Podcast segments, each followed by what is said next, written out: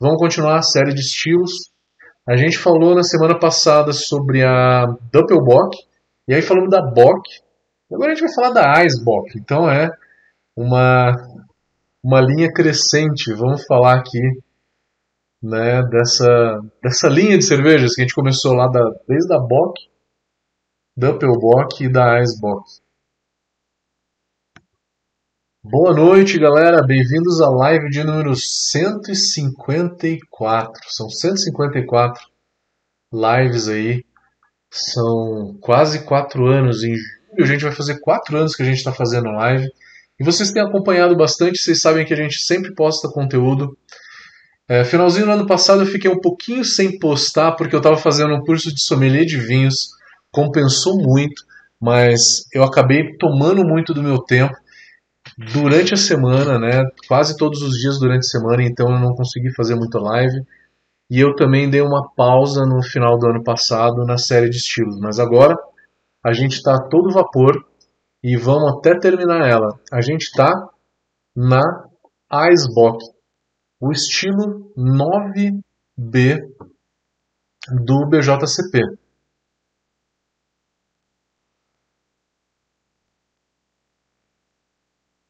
Então vamos lá, vamos falar um pouquinho da Icebox.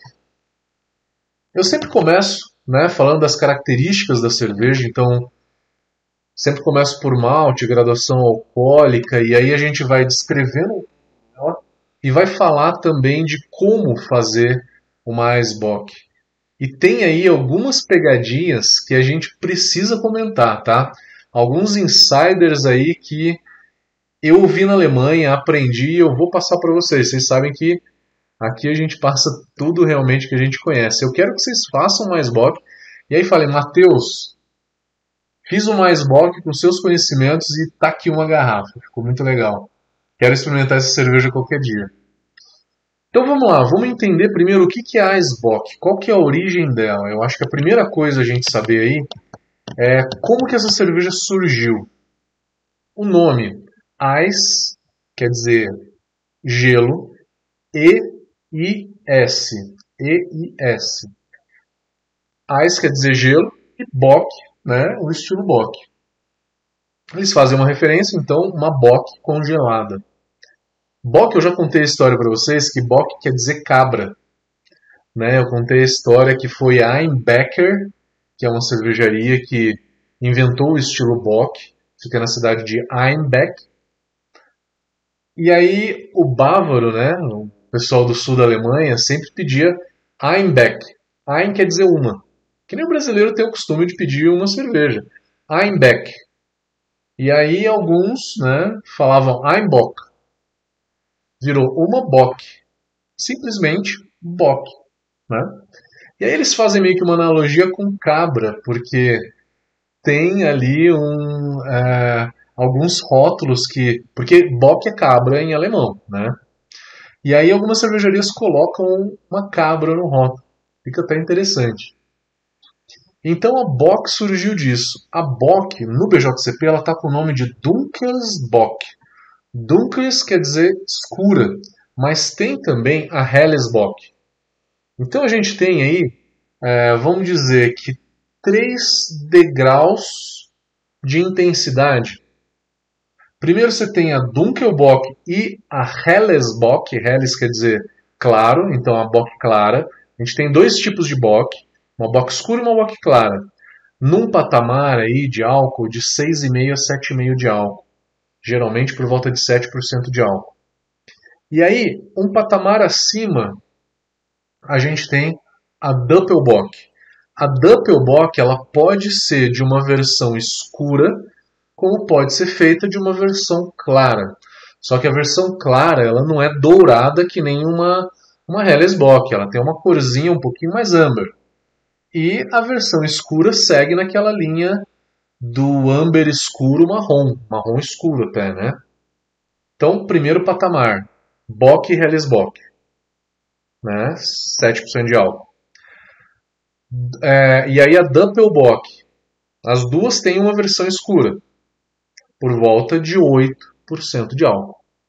Vai até 10, mas por volta de 8, 8,5 na média. E aí a Eisbock é um patamar acima. Só que eu não tenho a Eisbock clara.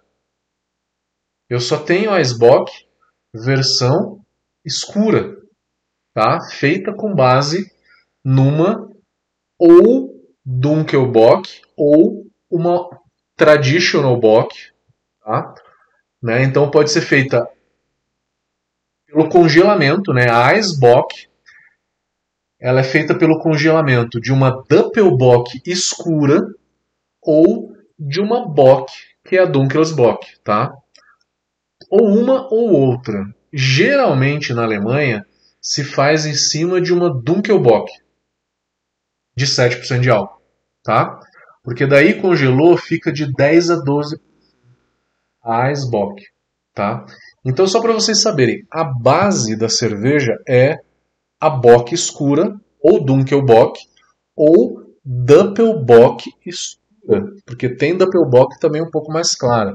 Quando você vai escrever uma Doppelbock no concurso, você tem que selecionar ali, é uma Doppelbock escura ou clara, tem as duas coisas, tá? Então, a Icebox é só escura, não é clara, tá? Deram para entender, então, né, esses patamares, tá? Três patamares. Para chegar na Icebox, é o terceiro patamar de intensidade, né? Poderia chamar, depois da Double Box seria Triple Box, mas o nome ele veio de Icebox por conta de congelamento. E todo mundo fala que isso foi acidental, e eu acredito. Num concurso da Brawl Academy, acho que foi o primeiro concurso, a gente recebeu uma Ice IPA. Uma IPA que por congelamento se chegou num teor alcoólico e numa lupulagem de uma triple IPA, que é o que os americanos conhecem. Os americanos chamam de triple IPA. No Brasil a triple IPA não é tão conhecida, mas nos Estados Unidos é bastante, a gente acha bastante desse estilo lá. Olha que interessante, então, você pode usar essa técnica de congelamento para qualquer estilo. É muito legal, né? Então, é, estamos falando da Icebox. Então, como originou disso? A cervejaria que inventou esse estilo foi a Kumbacher, com K. K-U-L-M. B-A-C-H. Kumbacher, com E-R no final. Algumas cervejarias na Alemanha têm esse estilo. Não é muito comum, confesso para vocês. Não é muito comum esse estilo na Alemanha. Vocês não vão encontrar tão facilmente, mas encontram. Falei da origem, falei do nome. E agora, como que a gente faz o a carga de malte dessa cerveja? Como que é a carga de malte? A carga de malte de uma Eisbock ela tem que ser com base numa Dunkelbock, não numa Hellesbock, né? Então isso ficou claro. E qual que é essa carga de malte? A gente tem que usar uma base um pouco mais intensa. E essa base um pouco mais intensa, ela vai ter Munique na base, um Munique 2, né, que é um Munique mais escuro, que isso vai trazer um pouco mais de cremosidade para essa cerveja. Então, na SBOC eu vou ter também essa base um pouco mais cremosa. A base você pode fazer com uma grande parte de Munique 2, que é o Munique escuro, no mínimo 10%, de 10 a 20%. O resto da base você pode usar um Munique 1, que é o Munique claro, né? Ou pode usar um Viena ou um Pilsen, ou uma mescla de Viena e Pilsen, não tem problema. Pode ser qualquer um dos dois. Malte caramelo define muito o corpo dessa cerveja um malte que tenha uma intensidade como o Caramunique ou como um Cristal 150, tá? Um caramelo 100, um caramelo 120, 150, são maltes cristal. Um erro muito comum é querer usar malte belga ou malte inglês numa cerveja como essa, que não tem nada a ver, tá? Eu não quero usar nenhum desses maltes muito frutados como um Special B, como um cara Gold, como um cara Blonde, um cara Ruby.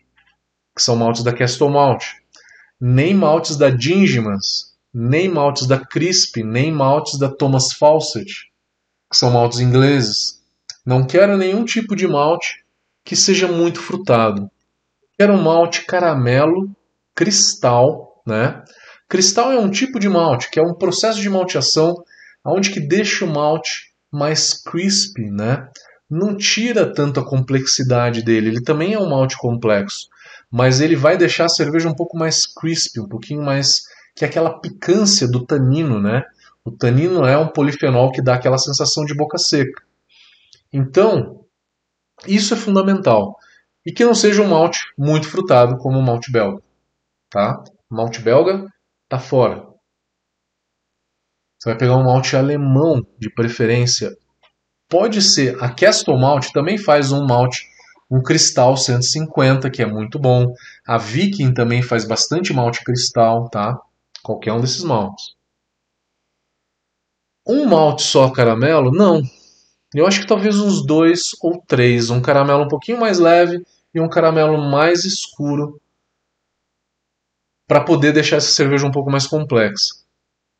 A Dunkelbock ela usa uma estratégia para deixar essa cerveja um pouquinho mais escura, que é usar um pouquinho de malte torrado, aquela técnica que eu sempre falo, que é usar de 0,6 a 0,9% de malte torrado, que é para subir a cor sem dar um tom de, de café, de chocolate amargo, né? De torra propriamente dito, né? A torra ela não é aceita. A tosta, sim. A tosta vem de um caramunique, tá? A torra vem do malte torrado. Então, como eu uso com base na bock, é dessa forma que a gente faz uma bock. É dessa forma que a gente faz a bock. E aí agora, o mais importante, como é que eu chego no congelamento? Depois eu chego em fermentação e lúpulo, tá? O congelamento dessa cerveja. Primeiro, eu fermento ela. Falando de levedura, vai, uma levedura neutra, tá? Não pega uma levedura frutada como S23, pega uma levedura mais neutra como um W34, uma German Lager, né? Qualquer uma dessas leveduras. Mais neutra para que possa subir um pouco a complexidade de malte. Uma levedura um pouco frutada vai legal também. Fermenta por duas semanas, tá? Numa temperatura um pouquinho mais baixa. Estilo alemão de fazer cerveja, né? Fermenta devagar e matura ela por duas ou três semanas. Antes do congelamento. Maturei. E aí agora o que, que eu vou fazer? Eu vou retirar completamente essa levedura. Para retirar essa levedura, o mais fácil é você trasfegar essa cerveja por um outro fermentador. Tá? Então, lá no cone do fermentador, você pega a torneira de invase, não a torneira do fundo, mas a torneira de invase, onde que a gente tira a cerveja limpa, passa para um outro fermentador. O caseiro pode fazer um sifão, né? um alto sifão, para um outro balde também. Tá? O ideal é que faça uma trasfega para que o congelamento não arraste tudo que decantou. Nem levedura, nem trube, nem proteínas, nem polifenóis, nada que decantou. Então, eu vou querer a cerveja limpa em um fermentador aonde que eu não tenha trube, eu não tenha sedimentos. Aí eu começo o congelamento. Essa cerveja, vocês sabem que menos 2 graus não congela cerveja nenhuma, né? Nenhuma brama congela. Chegando em menos 4, você começa a congelar. Só que não adianta colocar essa cerveja a menos 6, menos 8 de cara. Porque aí, o, aí você vai congelar a cerveja inteira. Você tem que colocar numa temperatura entre menos 3 graus e meio e menos 4. Tá? Para que esse congelamento aconteça devagar em mais ou menos uma semana. Esse congelamento vai acontecer. Os americanos são sempre um pouquinho mais espertos, criaram alguns fermentadores onde criam um pouco de agitação. Alguns têm até um, uma ventoinha dentro do uma hélicezinha, né, dentro do fermentador, para que a agitação faça com que os cristais de gelo subam. O gelo é mais leve, né? Fica sempre na parte de cima. E aí aglomere o congelamento apenas da água, tá?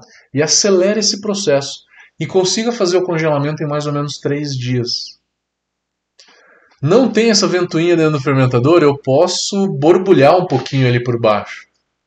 Eu posso borbulhar um pouco por baixo para conseguir fazer esse congelamento, tá? Devagar, muito devagar, tá? Para que você não congele a cerveja inteira.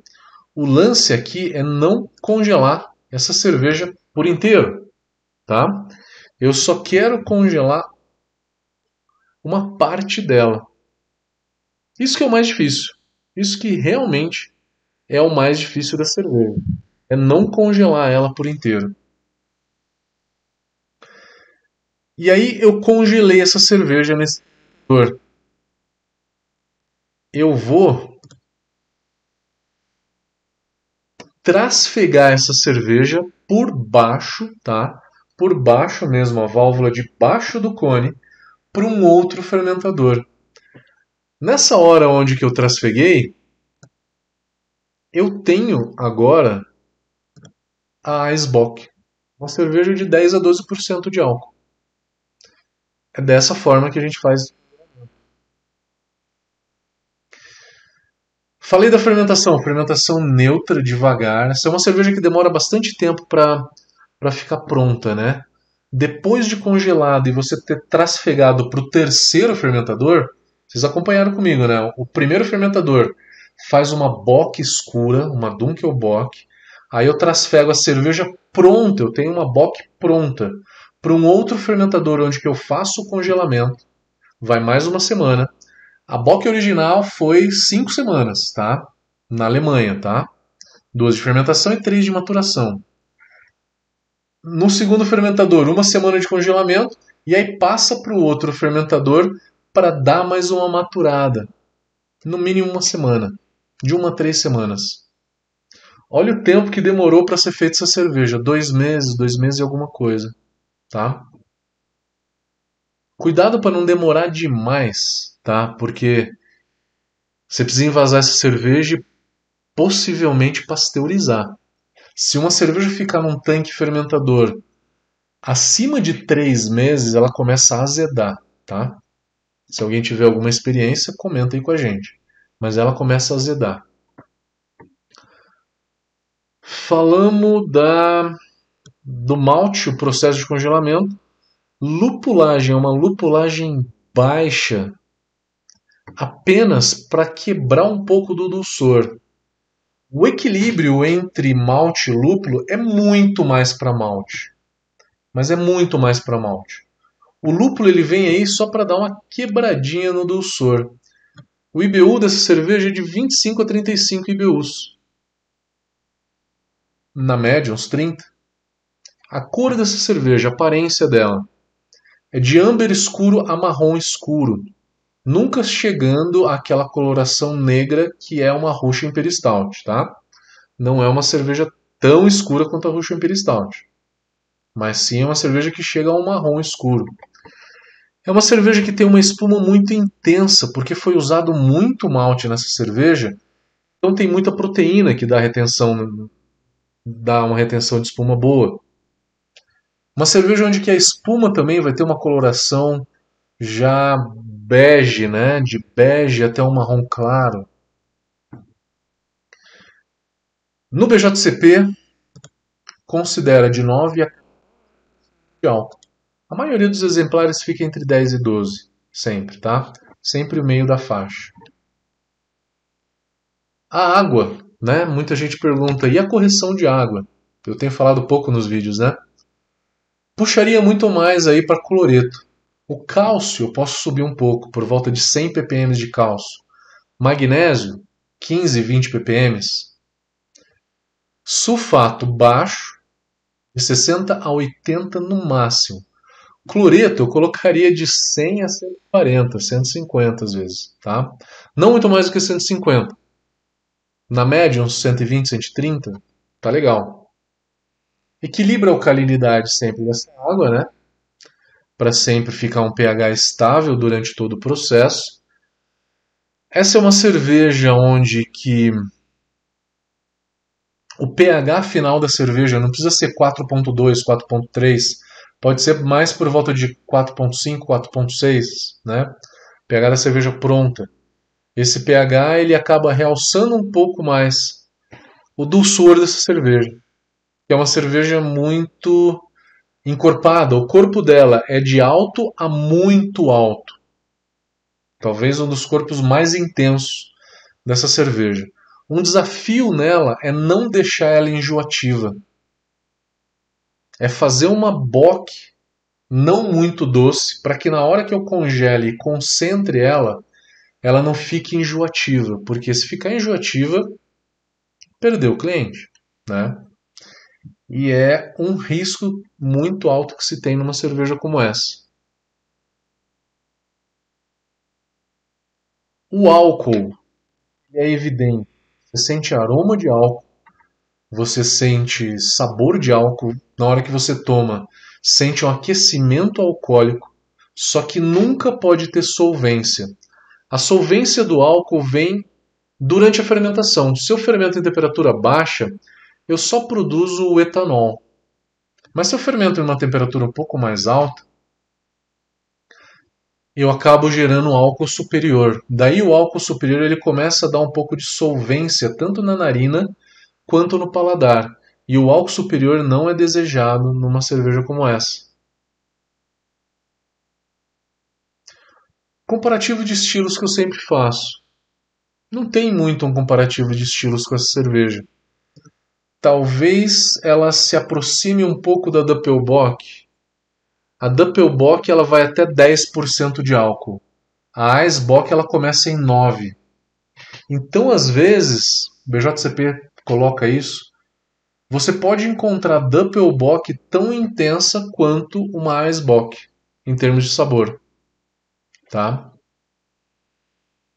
Por isso, tentar fazer uma Eisbock mais para 12% de álcool e não tanto para 9, né? Mais para 11, 12% para ela ficar única, para ela ficar realmente uma cerveja diferenciada. Esse método de congelamento ele também é utilizado para fazer as cervejas mais alcoólicas que a gente tem no mundo hoje. Me falha a memória, eu não sei exatamente, não lembro o nome delas, mas eu acho que a Brooklyn Samuel Adams, alguma Rogue Beer, né? Fizeram cervejas por volta de 40, 60% de álcool, acho que é a cerveja mais alcoólica.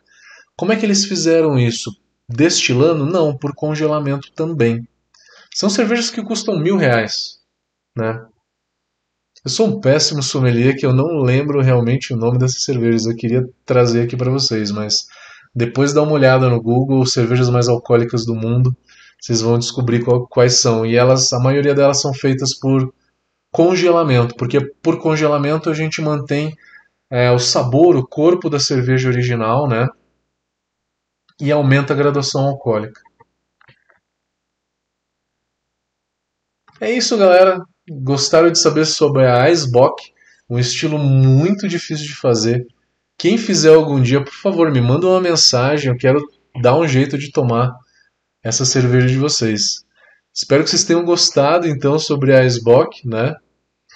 E nos vemos nos próximos vídeos. Vamos para as perguntas agora. Não estou desligando não, galera. Estou só abrindo para as perguntas. Vamos lá. Danilo falou que braçou uma Weizen Doppelbock, mas uma Eisbock não. Quem sabe tentar fazer essa Weiss Doppelbock congelar? Seria uma boa, né?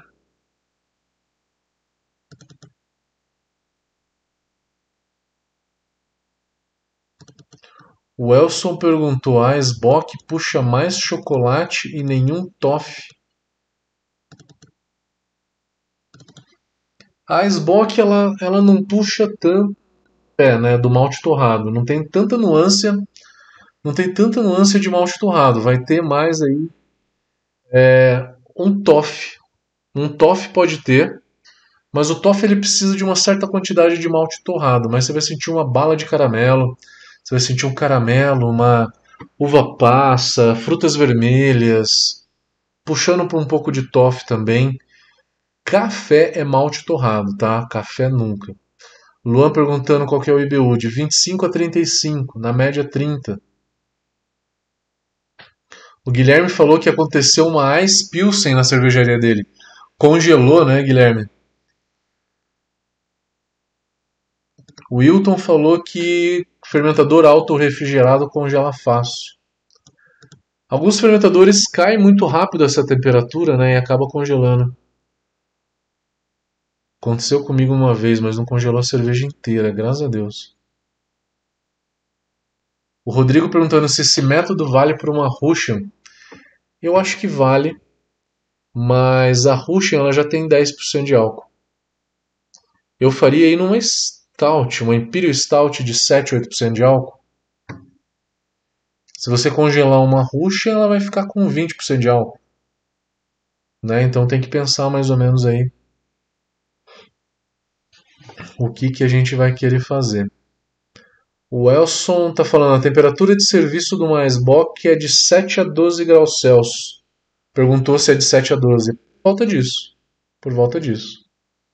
Você não vai servir ela nunca a 2 graus, 4 graus.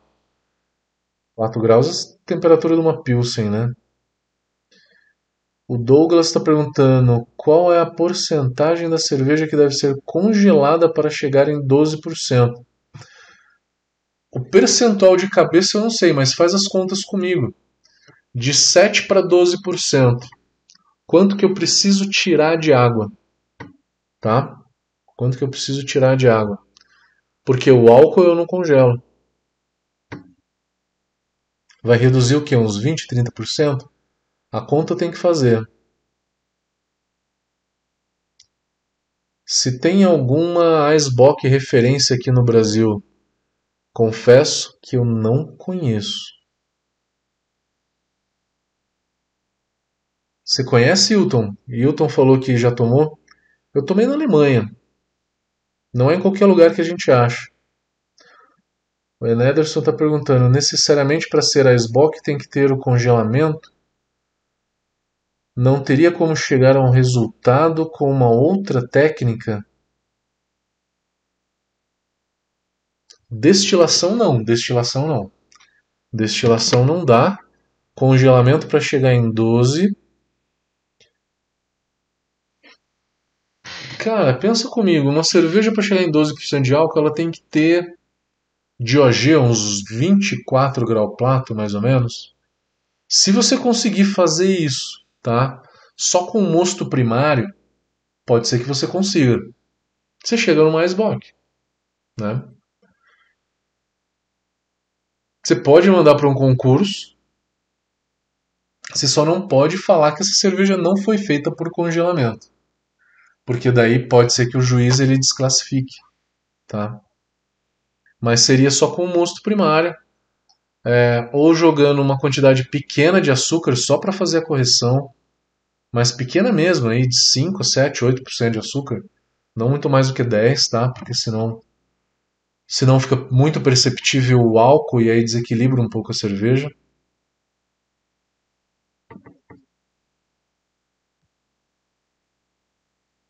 É isso aí, Rodrigo. Congelar uma stout para fazer uma Russian Imperial Stout. Acho que fica legal.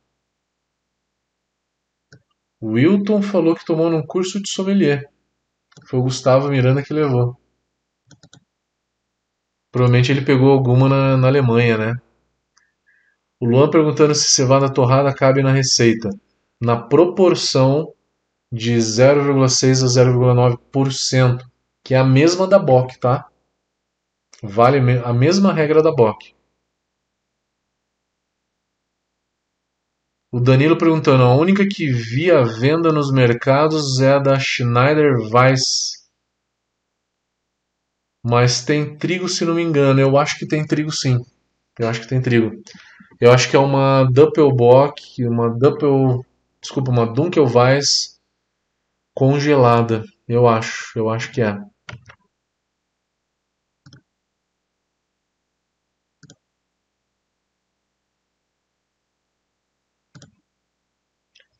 Temos mais perguntas?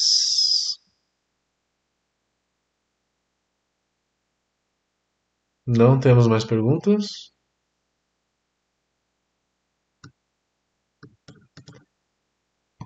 Vamos terminar? Deixa eu ver se tem mais aqui no Facebook.